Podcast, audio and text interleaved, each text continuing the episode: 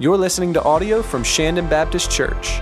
If you'd like to check out more resources from us, please visit our website at shandon.org.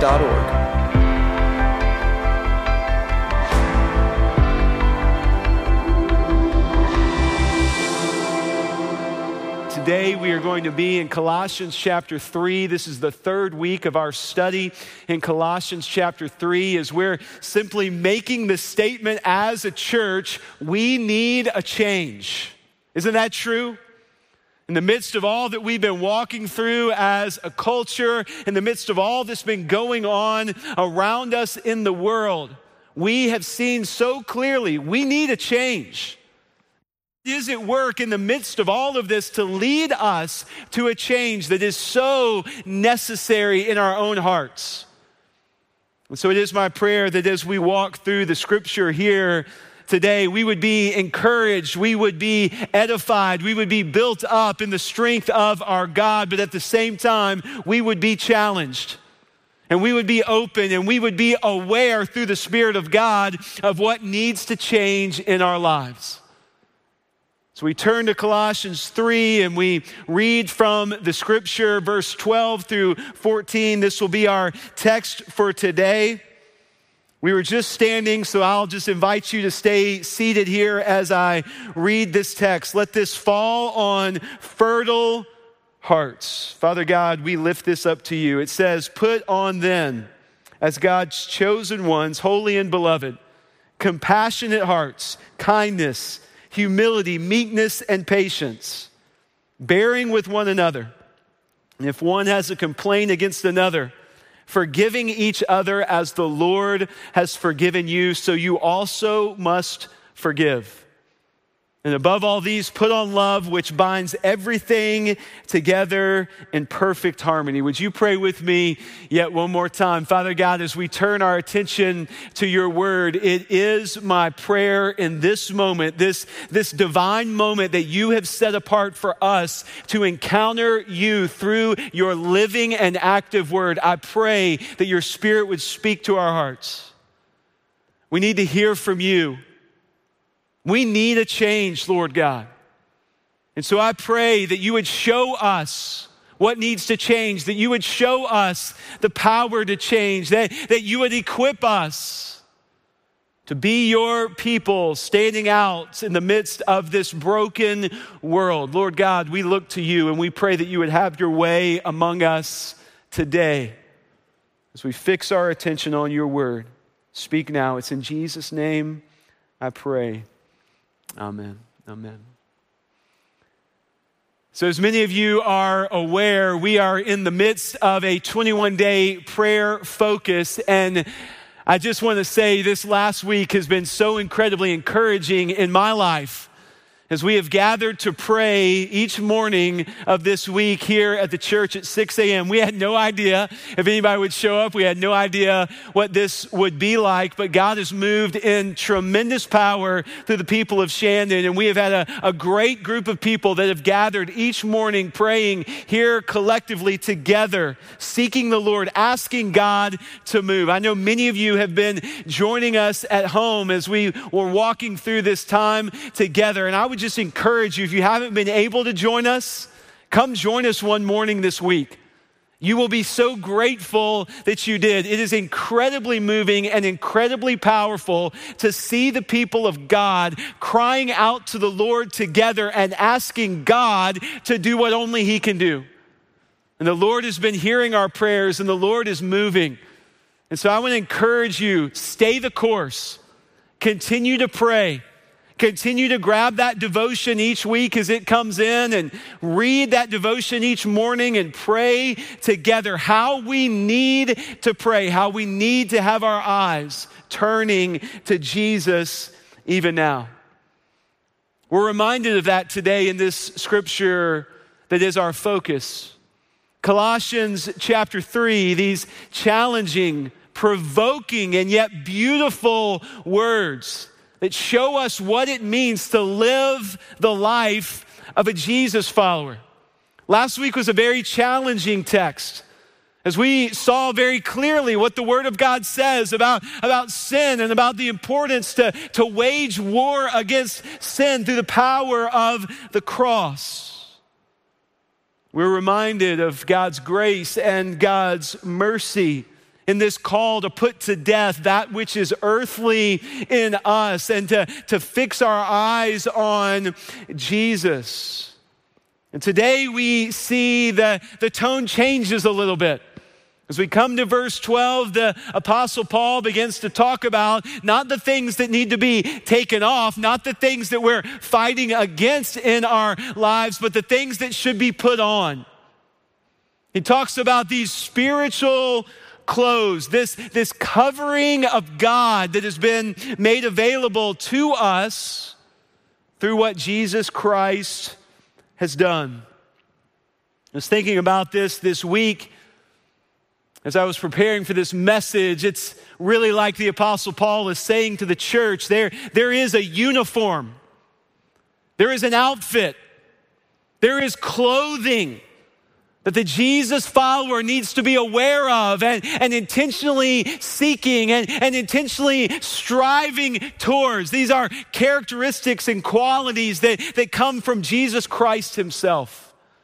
They're to be put on in the life of a Jesus follower, the way a, a football player gearing up for today's playoff games is going to put on shoulder pads and, and a uniform and a helmet and a mouthpiece to, to get ready to go into action, to be in the game.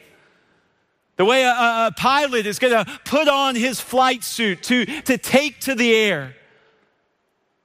The way a soldier puts on his battle fatigues to be ready to enter in to battle. There is a, a clothing, spiritual clothes that we are called to put on, the, the uniform of a Jesus follower. Before we look at these specific qualities or characteristics of this spiritual clothing, let's first go back to verse 12. And let's just see what, what the Apostle Paul says here about how it's even possible for someone to wear these spiritual clothes. Look at verse 12, the very beginning there. It says, Put on then, as God's chosen ones, holy and beloved. Let's stop there. For this is not just an introduction that is setting up the spiritual clothing of a Jesus follower. No, this is showing us that the spiritual clothing of a Jesus follower is a gift from God. And it has been given to us not because of anything that we have done, not because we deserve it or have somehow earned this clothing. No, this clothing is all about the grace of God. Followers of Jesus are called chosen ones. Think about this term. What an incredible thought that, that, that if you are a follower of Jesus, if you are a Christ follower, you have been called out by God. He sees you. He knows your story. He has invited you to be called one of his very own children, a, a chosen one of God, removed from darkness, brought into his marvelous light. The chosen ones of God, they are called holy and beloved. Holy and beloved. Again, the scripture is showing us clearly that this is all about what Christ has done. This is all about the gift that God has given us that we do not deserve in the least. For followers of Jesus are sinners saved by grace. And in that gift of salvation, followers of Jesus are set apart through the righteousness of Christ, that which has been imputed to us or given to us through Christ Himself. That we might, through the power of the gospel and through the power of His Spirit, be set apart as the very light of the gospel to a world wandering in darkness. This is the gift that Jesus Christ provides to be called God's chosen, to be called holy and beloved. And it is out of this gift that we are then invited to put on these qualities of Jesus Christ Himself. The uniform of the Jesus follower. It happens. It is put on as we just saying, as we turn our eyes upon Jesus. That's what we looked at two weeks ago, Colossians 3 2. Set your mind on the things that are above, not on the things that are the earth. As we set our mind on Christ, He gives us this spiritual clothing. So, what are the articles of clothing, if you will? Look at Colossians 3:12 again. Put on then as God's chosen ones, holy and beloved, compassionate hearts, kindness, humility, meekness, and patience. It's very intentional here that the Apostle Paul starts this list of qualities or characteristics with compassionate hearts. This is what the, the, the follower of Jesus is to feel deeply here. You see, anytime the scripture talks about the heart, the scripture is talking about the very core of who we are, our inner being. The, the heart is the center of who we are as a person. And the way this can be translated is very incredible to me. Another way this could be translated from the original language, what actually appeared in some of the earlier translations of the Bible talking about compassionate hearts was the term bowels of mercy something that is felt deep in our gut, deep in our core, the, the very inner workings of who we are. We feel deeply compassion and mercy for those who are in need.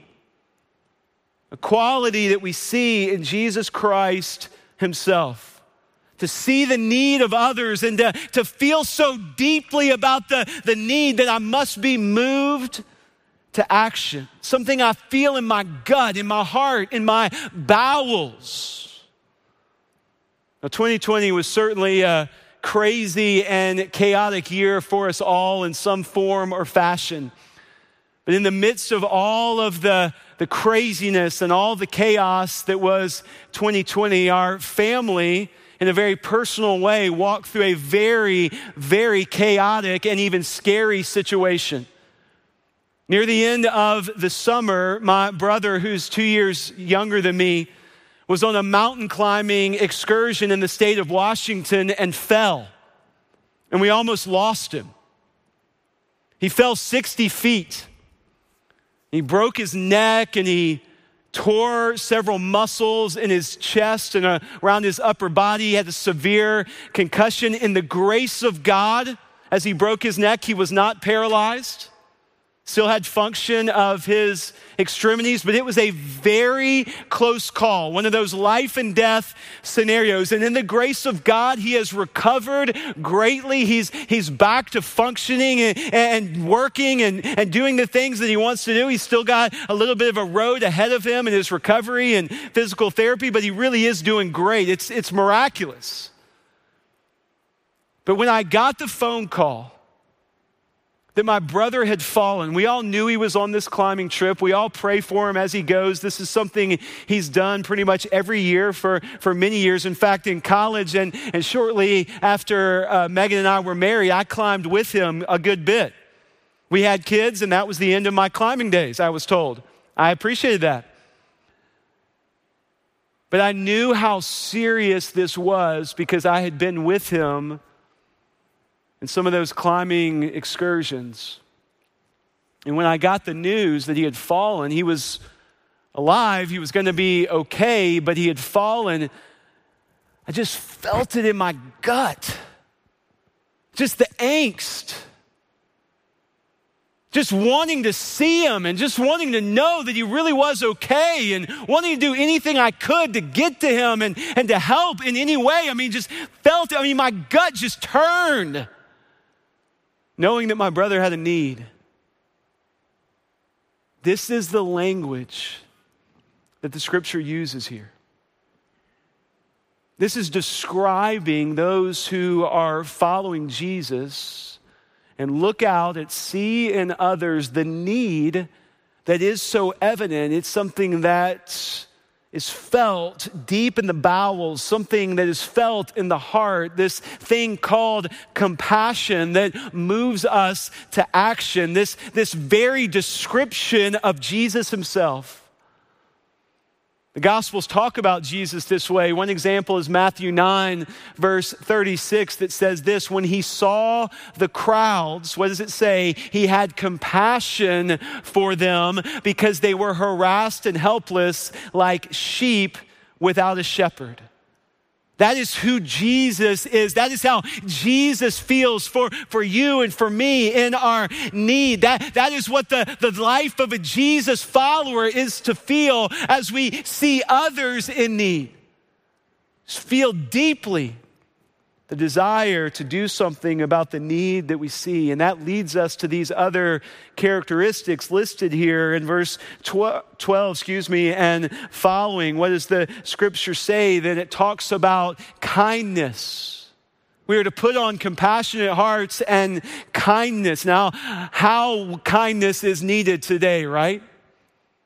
I love this simple definition of kindness the friendly and helpful spirit that seeks to meet the needs of others. The friendly and helpful spirit that seeks to meet the needs of others. What a simple description. What a game changing idea. That we would be friendly and helpful, seeking to meet the needs of others. That is what the, the Jesus follower is called to put on kindness. And then we see humility. Oh, how humility is needed in the church today. I love this definition of humility, recognizing one's own insufficiency while resting in the all powerful sufficiency of Christ acknowledging my own need and resting in the all powerful sufficiency of Christ, not living like I have it all figured out, not living like I've got all the answers and you're all the fool. No, living as if I recognize the insufficiency in my own life and know that the all powerful sufficiency of Christ is my only hope. That's humility. Pastor Timothy Keller writes about humility this way. He says, The essence of gospel humility is not thinking more of myself or thinking less of myself, it is thinking of myself less. True gospel humility is not needing to think about myself. We often think about humility as if we can just if we can just think less about ourselves and then we can kind of start to beat ourselves up internally and, and start to, to act like we can't really do it. No, that's not humility. That's not humility. That's just being consumed with ourselves. No, true humility is not thinking of ourselves, thinking of ourselves less because we are thinking of others. That's true gospel humility. Then what do we see next? What are we called to put on? We see meekness. What is meekness? This is a word that is often misunderstood. It's a word that doesn't sound real appealing, but do you know the definition of meek- meekness is strength that is restrained or strength that is under control? That's meekness. I love the example that is often used when talking about meekness, the example of a wild stallion. A wild stallion that is dangerous, a wild stallion that is reckless, but a wild stallion that is then broken so that it can be ridden. And the strength of that stallion is not lost, but the strength has been harnessed and focused so that that strength can be useful and beneficial to another. The stallion goes from strong and reckless to strong and useful. That's meekness, strength that has been harnessed in self control, strength that is focused for the good of another. And then we see the call to put on patience. Don't we love the word patience after 2020? None of us, none of us want to hear about patience anymore, do we? We've been waiting long enough. When are things going to change? But oh, how needed patience truly is. And I love the way patience is translated to mean long temper. Long temper. Now, we all know what it means to be around someone who has a short temper, right? Someone who has a short fuse, they are explosive, they are volatile, they are reactionary, but patience is calm and steady in the face of opposition. Think about these qualities. Think about these characteristics. Every single one of these characteristics is seen in Jesus Christ. They are, they are a gift to the Jesus follower that the Jesus follower might be a reflection of what we have received in Christ, that as our minds are, are fixed on the things that are above, and as we are empowered by the Spirit and not by the flesh, that our life might be a reflection of who Jesus is and what he has done. And that's exactly what the Apostle Paul describes in verse 13. Look at what it says here in Colossians 3 13. Put this on. Bearing with one another. And if one has a complaint against another, forgiving each other as the Lord has forgiven you, so you also must forgive. Now, this raises the stakes altogether, does it not? This call to forgiveness. And, and, notice what the scripture does not say, just because I think sometimes there might be some confusion uh, among people in the church. The scripture does not say, if you have a complaint against one another, make sure you post it as quickly as possible. That's not in the scripture. Uh, I think there might be some confusion, but it's not there. No, no, no. If you have a complaint against one another, the Bible says, you are called to forgive. And as the scripture talks about forgiveness, isn't it brilliant? The statement that is made? Because as the scripture talks about forgiveness, the call to forgiveness is laid out in light of what we have been forgiven in Christ. You are to forgive each other as the Lord has forgiven you, so also you must forgive. Now, one of my favorite illustrations of this verse took place several years ago, actually, many years ago, when I was at the very beginning of pastoral ministry.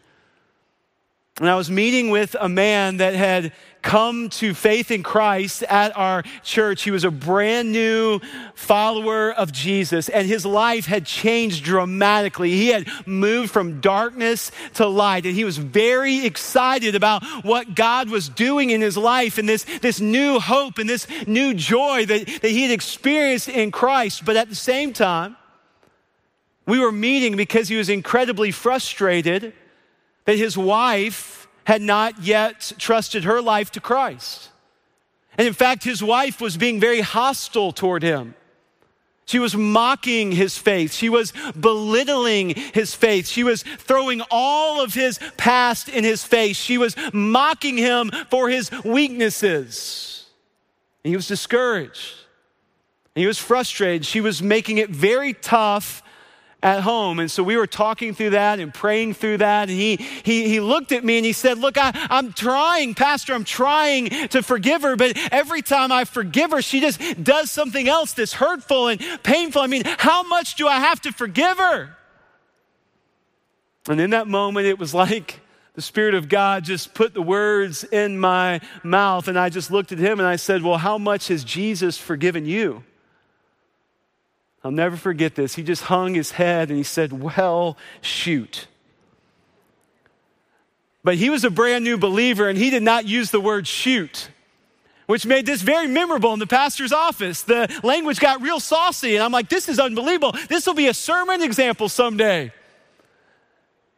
But he realized in that moment that he had been called to forgive through the lens of what had been forgiven in his life through the gift of Jesus Christ. Certainly, we can all agree forgiveness is not easy. But forgiveness is powerful.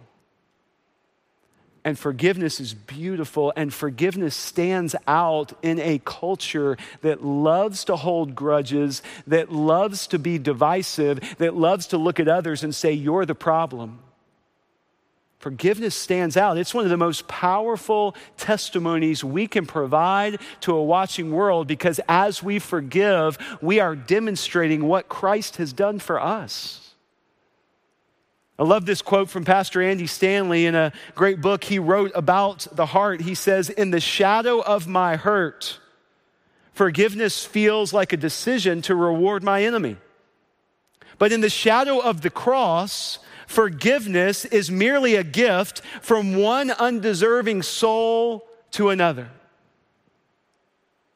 You see, the Apostle Paul, as he talks about forgiveness, he takes us right back to the cross and he says, Put on forgiveness, bear with one another, forgiving as Christ has forgiven you. This is game changing. And this stands out in a very dark and broken world. We come now to verse 14. This is where we'll end for today. We'll pick it up next week in verse 15, but it says here, Colossians 3 14. And above all these, put on love, which binds everything together in perfect harmony. Now, the scripture talks a lot about love. All throughout the scripture, you're going to see the call for the people of God to be a people who demonstrate the love of God. And it cannot be overstated how important it is for a Jesus follower to be known for love, specifically for such a time as this. You see, Jesus himself calls his disciples in John 13 to be known for their love. He says, The way the world will know you are my disciples is if you love one another. That will be the defining mark. And then the Apostle Paul in 1 Corinthians 13, uh, a portion of scripture that many of you I know are familiar with, as, as love is described in detail, says, if you have all these things and do all these things and know all these things and you do not have love, you have nothing. For isn't it true?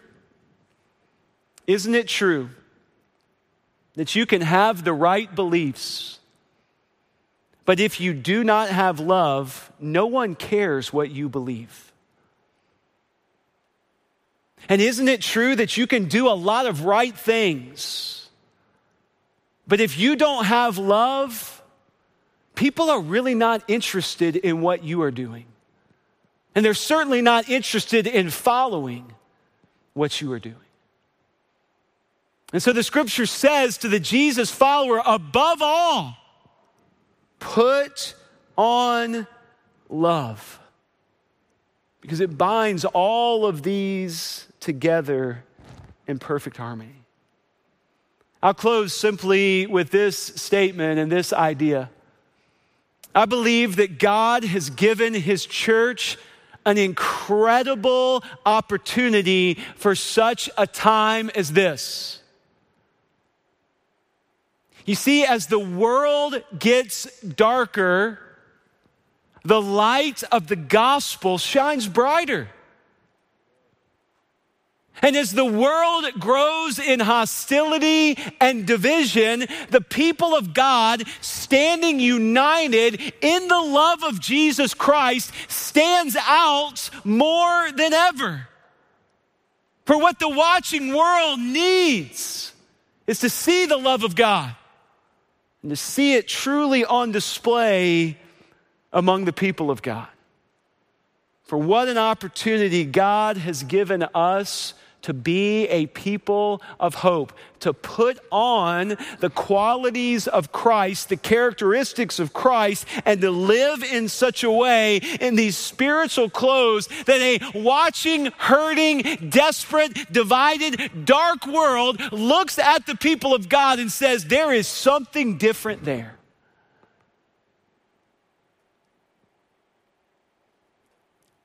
So, what do you need to put on?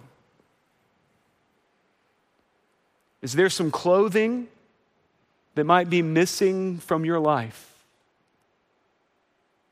Is there some clothing that has been ignored in a very difficult season?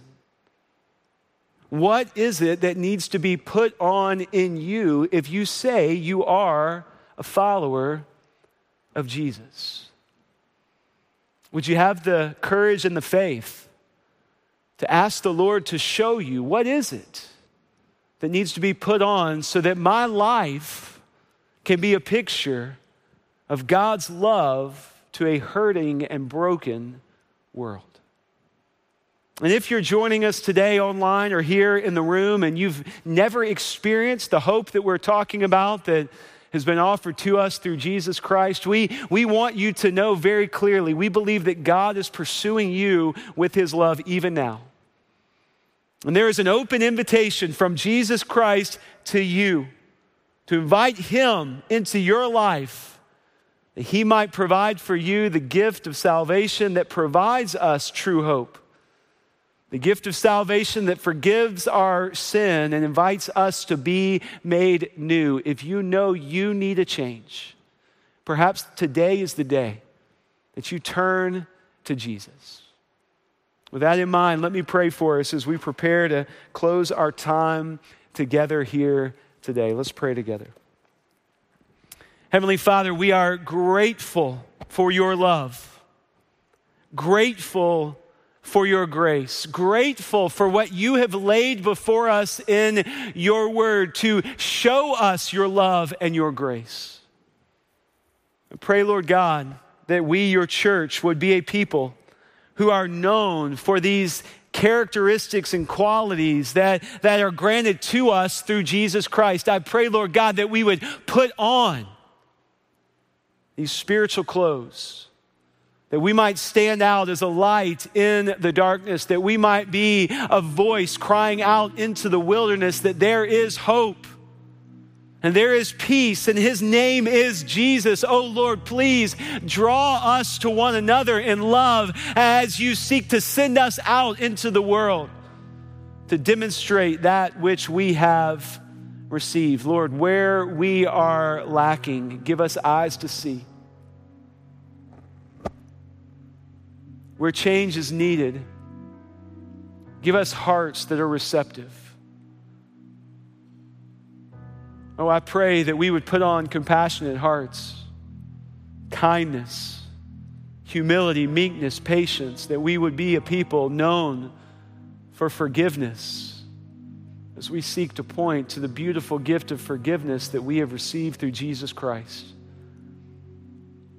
Lord, if there are any among us today who have yet to receive that gift, that gift of Christ, offering his life at the cross for the forgiveness of sin, resurrecting from the grave, inviting us into new life in grace and mercy and hope. I pray, Lord God, if there are any who have yet to receive that gift, that today would be the day.